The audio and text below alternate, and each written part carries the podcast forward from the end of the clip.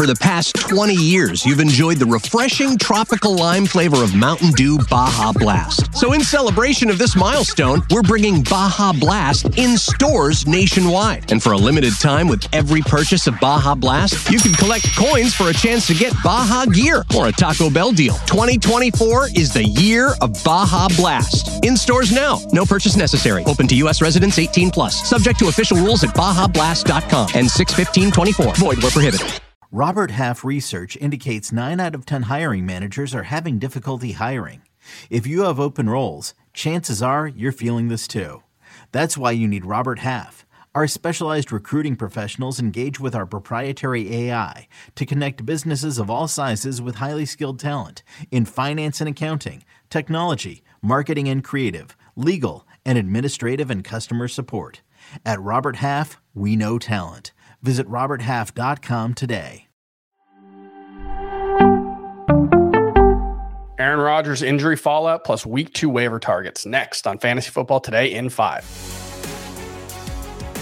Welcome to FFT in five. I'm Chris Towers. I'm here with Dan Schneier, and we were planning on just talking about winners and losers from the Bills Jets game and some waiver wire targets, but then four snaps into the game, that all changes. Aaron Rodgers goes down with what the Jets believe to be an Achilles injury, quote Robert Saleh, head coach. It doesn't look good.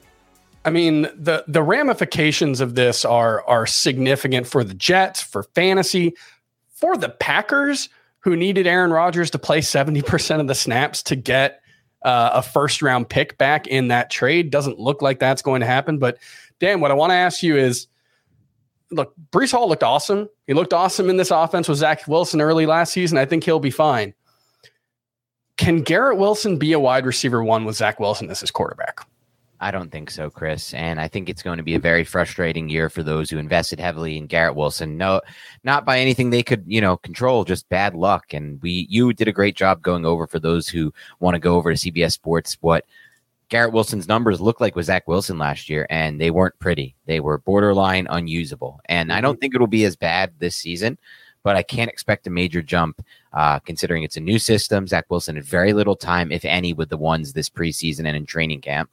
So that's going to be something he's going to have to get used to. So I just don't see it happening this year with Garrett Wilson uh, without Aaron Rodgers.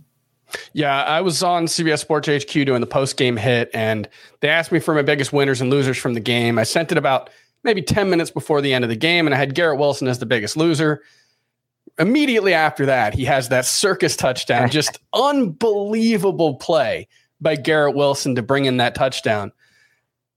He had what, five catches for 34 yards and a touchdown. He needed an absolutely absurd circus play. Look, the play highlights his talent. He's an incredible player. He, he might be one of the 10 best wide receivers in the NFL already.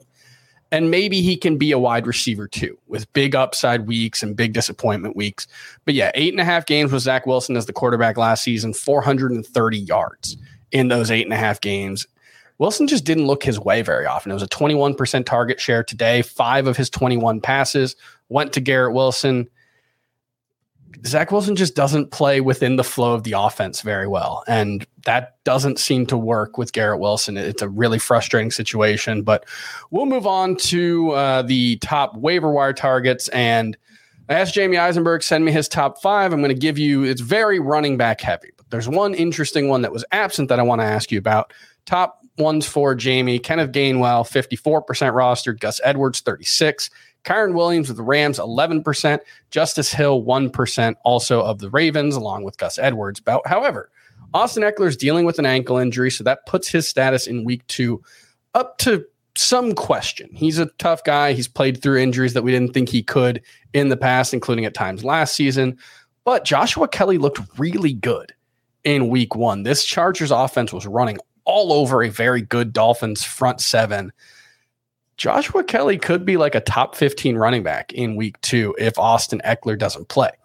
Now, we may not know that by the time waivers run. Would you rather go get Kenneth Gainwell, Gus Edwards, Kyren Williams, or would you throw your FAAB dollars at Joshua Kelley? I think I'd swing for the fences with Joshua Kelley. If Ekeler does miss a game or two with the injury and he didn't return to the game, Kelley will be the highest upside of any of those backs. Mm-hmm. But I mm-hmm. would say this if it's not Kelly and we get early news tomorrow that Ekeler should be fine, I'm looking at Kyren Williams, Chris. Yeah. I know it's going to be a hot hand approach, so there will be times. Don't expect to add Kyren Williams and have him save your season. There will be times where they go back to Akers, but Kyren Williams was used in the red zone. He was used on passing downs. He got so many of the snaps, and people didn't expect that. And he caught a little bit of hype last year. He, He- staff likes him. Yeah, go ahead. He had more targets than, or he had more carries than Cam Akers heading into the fourth quarter. It was 11 to 10. That was really surprising. The usage there, Akers played four of the first eight snaps. He got the start, played four of the first eight snaps. Then it was 22 snaps in a row for Kyren Williams until halftime. So he was just the lead back there in week one. And that could be the case because there's just some weirdness between Sean McVay and Cam Akers. We saw Cam Akers get sent home last year. So And I was pleasantly surprised, by the way, with how the Rams' offensive line performed in that Yeah. game. I went back and watched because I studied Puka Nacua for today's Beyond the Box Score show. And I gotta say, this was supposed to be one of the worst or second worst offensive lines in the NFL. They were Mhm. literally trading for players from the Steelers at the end of camp, and yet they blocked really well in that game against a pretty solid Seahawks front. You mentioned Puka Nacua, 7% rostered.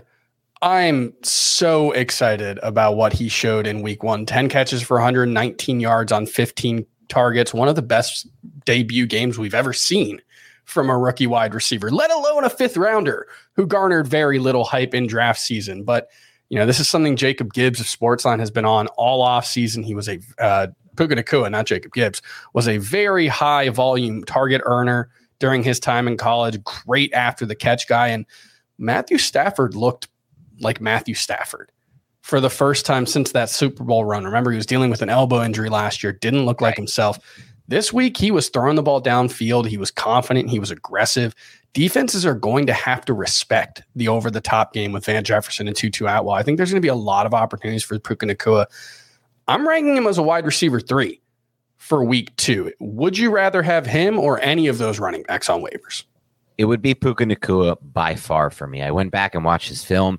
He got open on a crazy amount of routes. He Mhm. got open on the dig routes. He also got open on a late corner route where he had to extend away from his frame and fight away contact, which was incredibly impressive. And he could have had another 43 yards and a touchdown on a vertical route where he got unbelievable separation with a great release off the line of scrimmage. He beat his guy. He stacked the defensive back.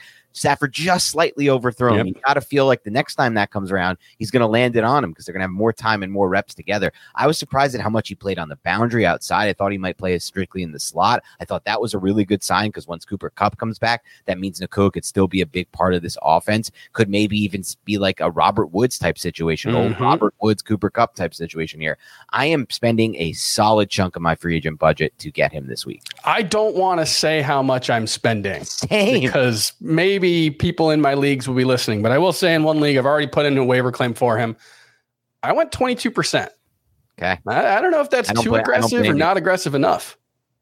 I think it might land you him, but I think I'm going to go even more. I shouldn't be Well, now that. you know. That's why I didn't want to say it. I don't think you're in that league, but now I know who I have to compete with in my other leagues. All right, that's going to do it for FFT and 5. We'll see you tomorrow.